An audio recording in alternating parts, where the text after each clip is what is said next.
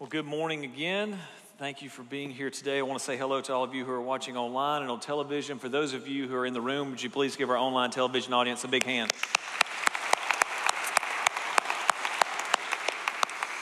If you have a Bible, please open that up to Micah chapter 6. Micah chapter 6. So go to the Old Testament, go toward the end of the Old Testament, and you will see that prophetic book there.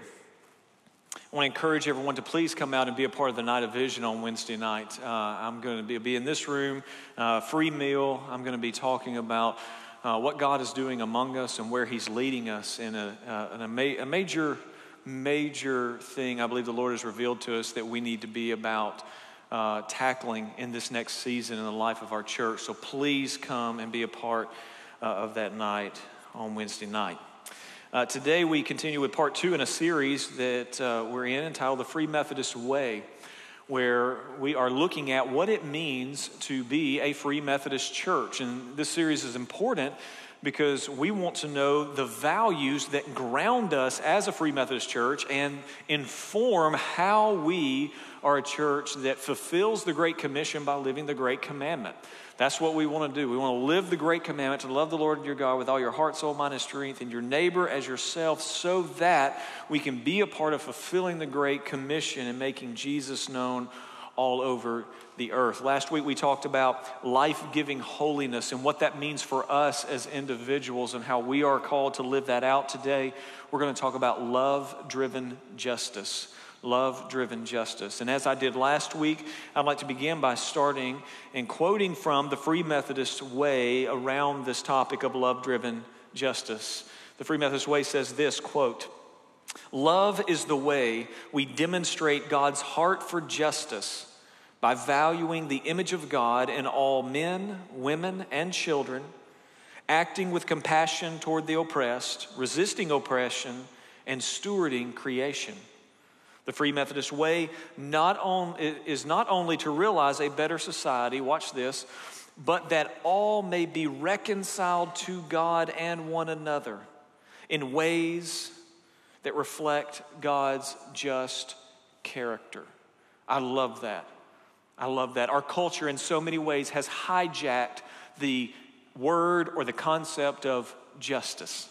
And whenever people of the world or of our culture talk about justice, many times it's a short or it's a, oh, another way of saying punishment or cancel certain people or certain groups out.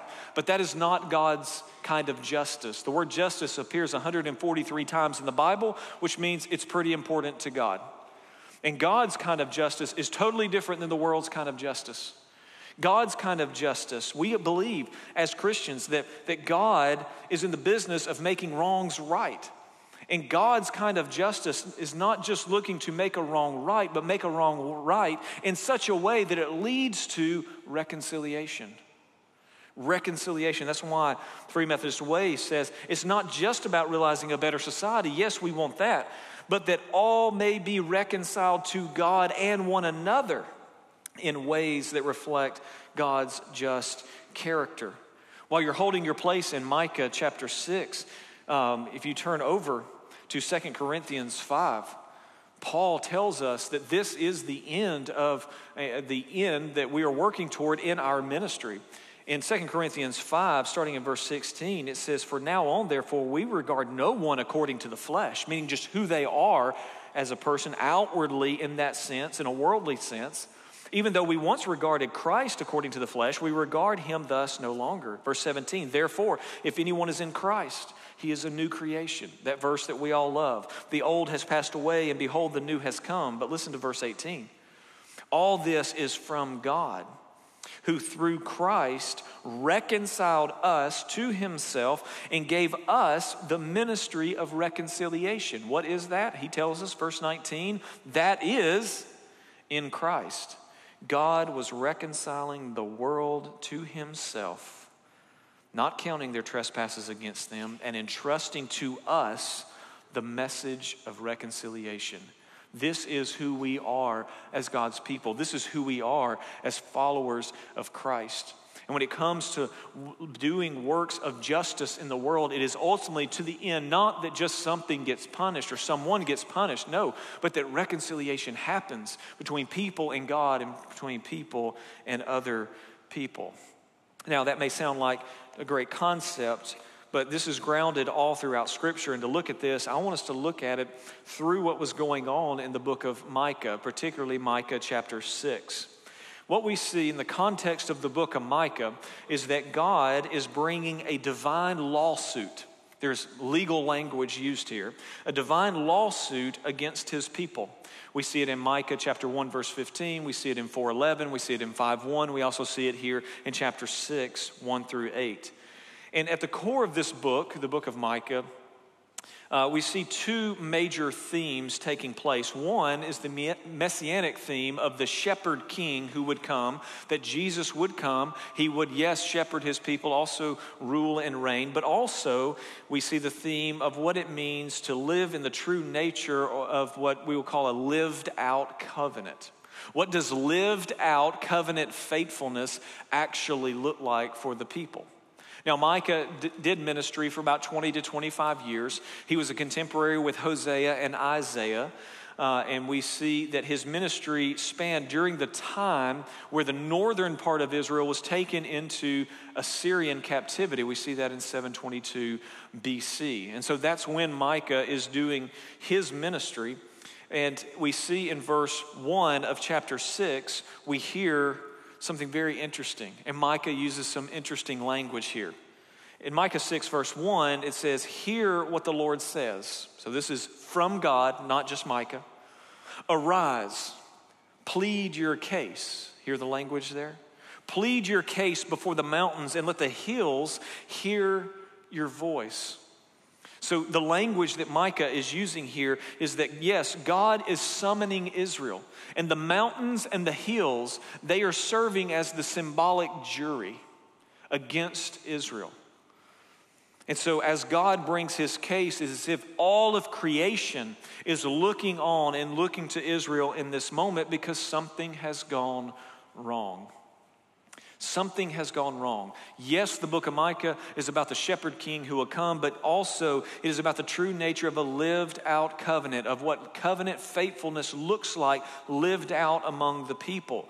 In other words, you could put it this way one of the things that Micah is talking about here is what it means to be a genuine human, to just be a human what it means to be a genuine human that bears the image of God, sees the image of God in all the people around you, and then learns to love your neighbor as yourself. And that's exactly what's gone wrong with the people of Israel in their day. Now, Micah tells us that one day, one day, people will see this. If you go back two chapters to Micah chapter 4, verses 1 and 2, it says this. Notice the mountain and hill language here. In Micah chapter 4, verse 1, it says, It shall come to pass in latter days that the mountains of the house of the Lord shall be established as the highest mountains, and it shall be lifted up above the hills, and people shall flow to it, and many nations will come and say, Come, let us go up to the mountain of the Lord, to the house of the God of Jacob, that he may teach us his ways, and that we may walk in his paths. Micah says there's coming a day when this is what it's going to be like for the mountains and the hills to look on and see the nations streaming up to God so that he may teach them and they may walk in his paths. But today that's not the case, Micah says in Micah chapter 6. Today that's not the case. The mountains and the hills, they stand as the jury as God is bringing an indictment against his people, which is exactly what verse 2 says. Hear, you mountains, the indictment of the Lord. And you enduring foundations of the earth, for the Lord has an indictment against his people, and he will contend with Israel. Right here, we see that God is contending with Israel. But notice here, this word contention, it means strife, it means there's a dispute. And notice that in this point of contention, you know, many times God uses contention to get our attention. This is exactly what he's doing here. He's trying to get his people to wake up, and so he's pointing out a very major flaw in how they're living out the covenant that he has given to them. So he's going to contend with them and bring an indictment against him. And then we see God's case really has three movements here. We see it in verses 3, 4, and 5. The first movement of God's case we see in verse 3. He says, Oh, my people, what have I done to you? What have I done to you? How have I wearied you? And then he says, Answer me. Give an answer. Now, one scholar pointed out that God's voice here in this text is more of a wounded lover than a vindictive judge. God is heartbroken over what his people are doing, his people's attitude toward him, how they're living out or not living out their faith at this point. But God puts the question before them What have I done to you? What an amazing question. We live in a world where we have a lot of people who don't even believe in God who like to blame God for a lot of things. And sometimes, if we're not careful, we find ourselves in the same place. Although we may believe in God, we're asking God or, or, accusing God of doing this or that. And God is putting the question before them. He's inviting them to think, to think, and then bring an accusation. Is there anything with which we can blame the Lord? That's what He's putting before them. What have I done? Go ahead. If you're going to make an accusation, you might as well give an answer to the accusation. So, what have I done to you? And then He says, How have I wearied you? I like that word wearied. It means, how have I offended you to the point that you have become impatient with me, God says. What have I done? And then he says, answer me. The word answer there is the same Hebrew word that means to sing. He goes, go ahead, sing it aloud. You know, if you want to influence a culture, you go after the music. He says, go ahead, sing it. Sing it all around. A song is rhythmic, it, it can be learned by people in fast ways. It can be sung loudly, it can be sung by most. Some of you don't need to sing if you're like me, just not in public. But he says, Sing it. What is it? What is the thing that you want to sing aloud in the streets? What accusations are you making? Go ahead, make them known to others, he says. Make them known to the world. Then the second movement is verse 4. He says, Here's what I've done. For I brought you up from the land of Egypt. Notice he mentions Egypt and and redeemed you from the house of slavery and I sent before you Moses, Aaron, and Miriam. God says, This is what I have done.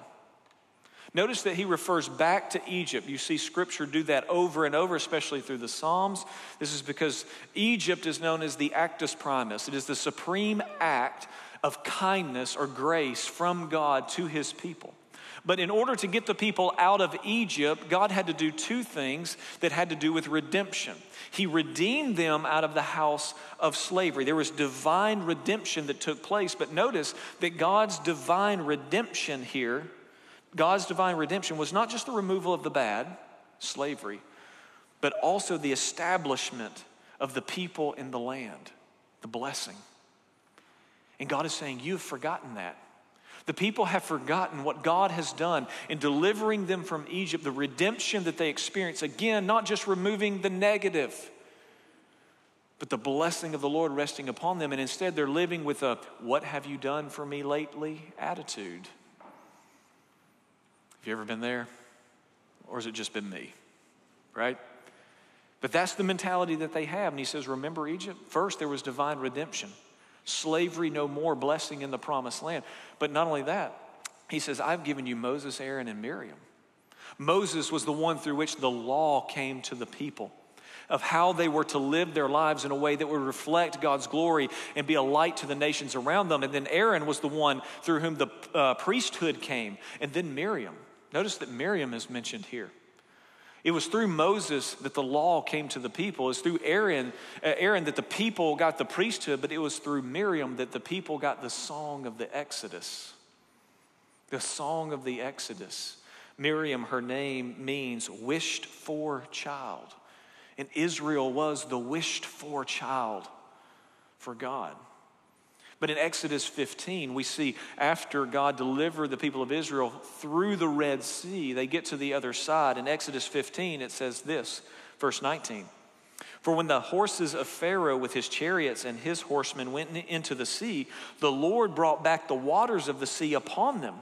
But the people of Israel walked on dry ground in the midst of the sea. Verse 20 Then Miriam the prophetess, the sister of Aaron, took a tambourine in her hand, and all the women went out after her with tambourines and dancing, O Lord. Verse 21 And Miriam sang to them, Sing to the Lord, for he has triumphed gloriously. The horse and the rider he has thrown into the sea. Miriam went out with a tambourine and uh, other women with her, leading the people in worship because of what God has done in this moment, getting them through the Red Sea on their way to the promised land. It's as if God was saying to them, remember what he said in verse 3 Answer me, sing it aloud. It's as if God was saying to, to them, You once sang because I set you free. Now you sing because you want to be me. You once were singing about what I have done for you. Now, all you're doing is singing your accusations against me. And again, he's asking for them. What are they? What are they to the people? The first movement that we see here, God, again, wounded lover in voice, is saying, What have I done? What have I done? And he says, I will tell you. Remember Egypt? Remember the divine redemption? Remember the divine leadership? Moses, Aaron, and Miriam that I gave to you as you were coming out. And then the third movement we see in verse 5. Micah 6, verse 5 says, O my people, remember what Balak, king of Moab, devised, and what Balaam, son of Beor, answered him, and what happened from Shittim to Gilgal, that you may know the righteous acts of the Lord. He says, Remember what happened with Balaam? When Balaam was only allowed to bless the people of Israel when others wanted him to curse the people of Israel. And it's if God is saying to them, Do you remember how I sustain you and hold you together? Do you remember how I hold back the curses of others and I protect you? And then he says, Remember what happened from Shittim to Gilgal. Shittim was the last city that the people of Israel were in before crossing the Jordan River. Gilgal was the first city they entered after crossing the Jordan River. He says, Remember what happened in between those two cities? Remember how I not only parted the Red Sea, remember how it was also the Jordan River that flowed in a different direction and you walked through on dry ground. He says, Have you forgotten your own story? Have you forgotten what I've done all the way back to Egypt? The redemption from slavery, the divine leadership I provided. Do you remember what happened as you were standing there on the shores of the Jordan looking across saying, How in the world am I going to get across?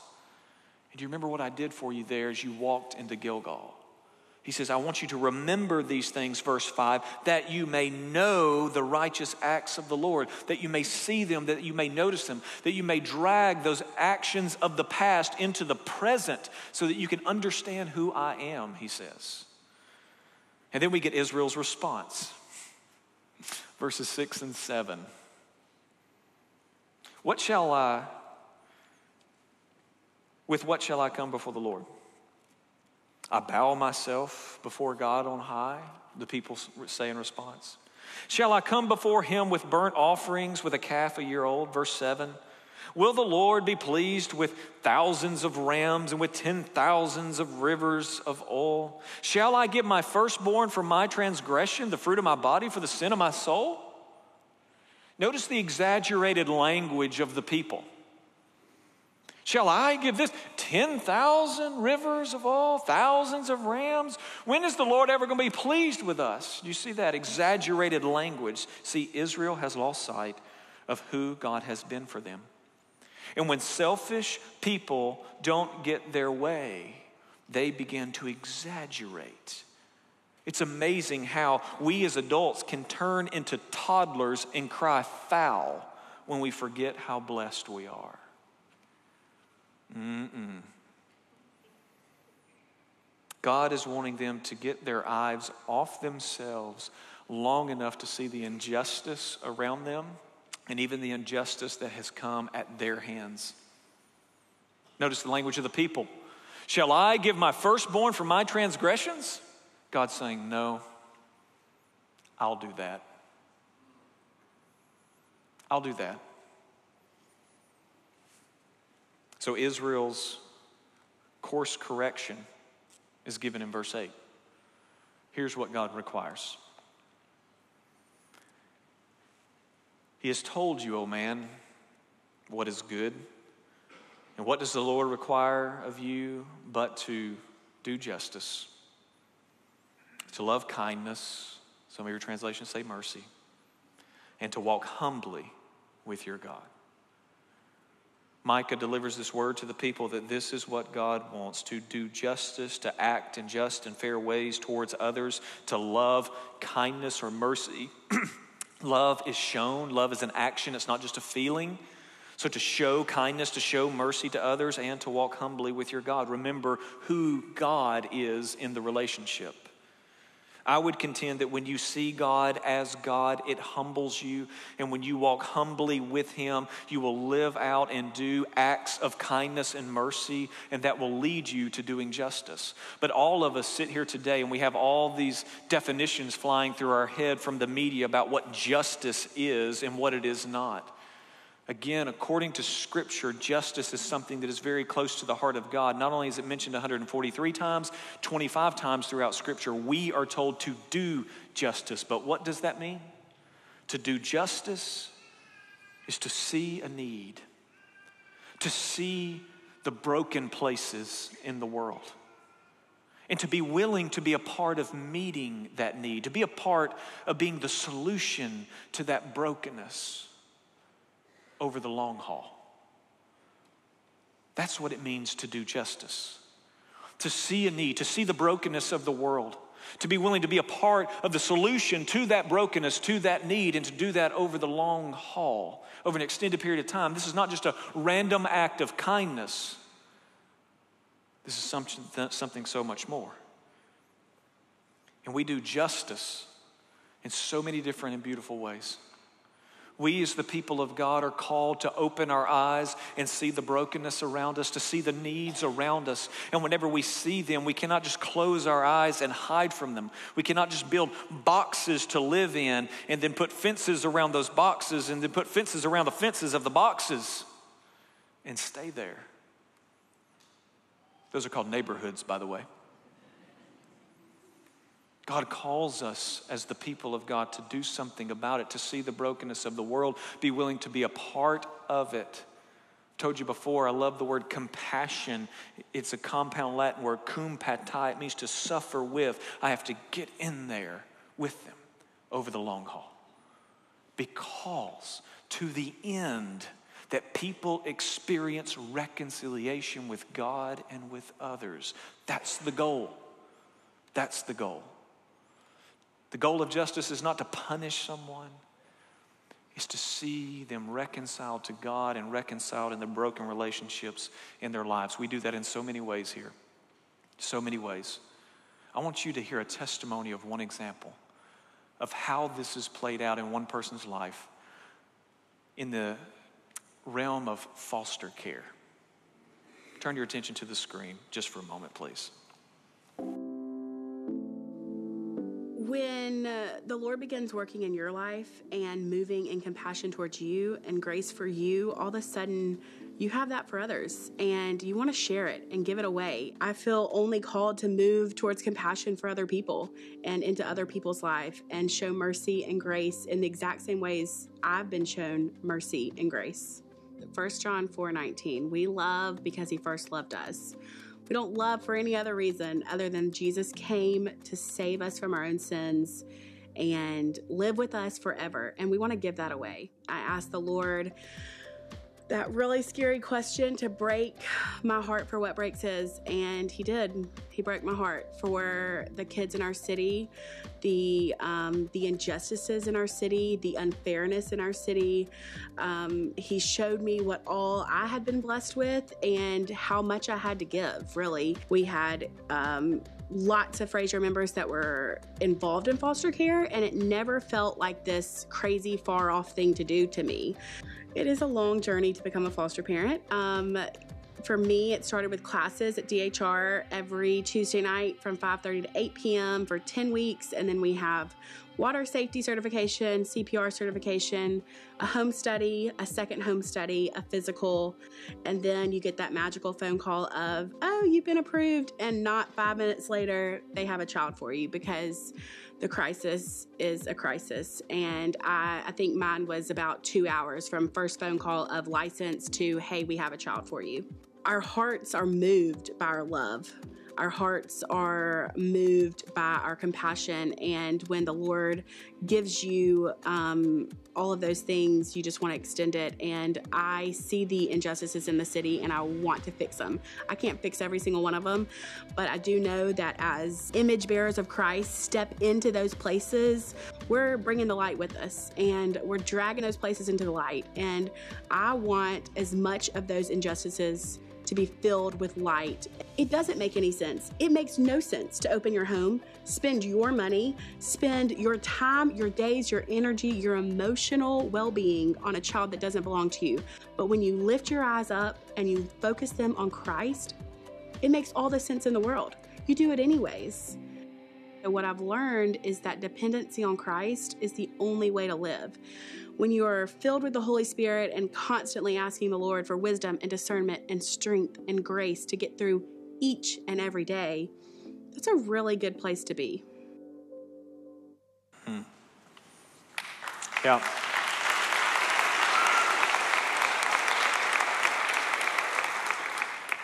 The natural question at this point of the day as we begin to transition our minds toward lunch.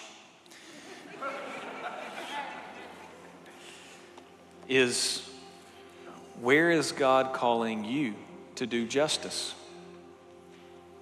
To seek the end of reconciliation over the long haul. I want to ask everybody, hang with me just for a moment here. Where is that? You see, the last two years have been hard. It's two and a half, three years that we've been in this pandemic. But to the Christians in the room I, I would, and online, I would say this we have to be careful that we do not let our faith stay dormant for too long. If we're being honest, we've had a lot of excuses to not do some things, right? But we have to be careful that we do not let our faith stay dormant too long because dormant faith becomes dead faith.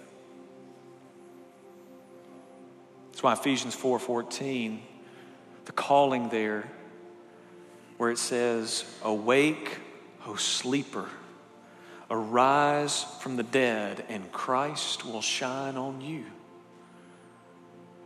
Awake, O sleeper. In many ways, it's time for us to wake up and see that to do justice, to love kindness, and walk humbly before the Lord, notice it says, What does the Lord require of you? Not you get to pick one of the three options. Jesus said in Matthew 5:20, unless your righteousness exceeds that of the scribes and Pharisees, you will not enter the kingdom of heaven.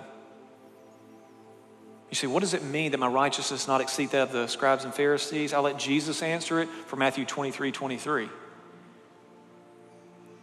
Jesus said, Woe to you, scribes and Pharisees, religious people, smart people.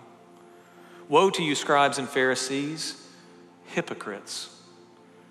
For you tithe mint, dill, and cumin, and have neglected the weightier matters of the law justice and mercy and faithfulness. These you ought to have done without neglecting the others. Jesus, there quoting Micah 6 8. So, a way I could put the question before you this morning is how is God calling you to live the weightier matters? The things in life that require more than just momentary interactions or showing up? How is God calling you to do justice? To seek reconciliation over the long haul because your heart is breaking for brokenness that you see in the world? Where is that for you? And if we don't see it, we have to start asking ourselves, Christians, we have to start asking ourselves if God's heart breaks for these kinds of things and my heart's not breaking for those kinds of things, what is the state of my heart? And we have to say, God, would you bring us back to that place where we wake up, we arise from the dead. Let your sun shine on us that we may see the world the way you see the world, even the brokenness of it, that we may enter into it and be agents of justice that leads to reconciliation. My prayer is that we would pray that kind of prayer, that we would be that kind of church, that we would truly be a light to those around us. And let us not just do that by saying, Yes, I agree, mentally agree. Let us do that by saying, God, where are you sending me? So, Father, where are you sending me? Where are you sending my brothers and sisters sitting in this room? My brothers and sisters watching online, on television right now, where is that?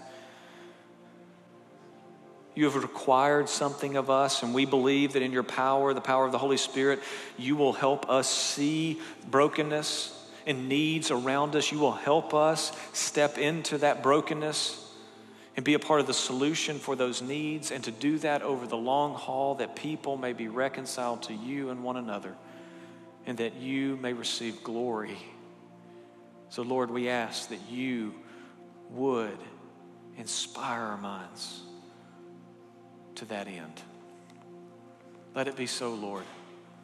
Let it be so.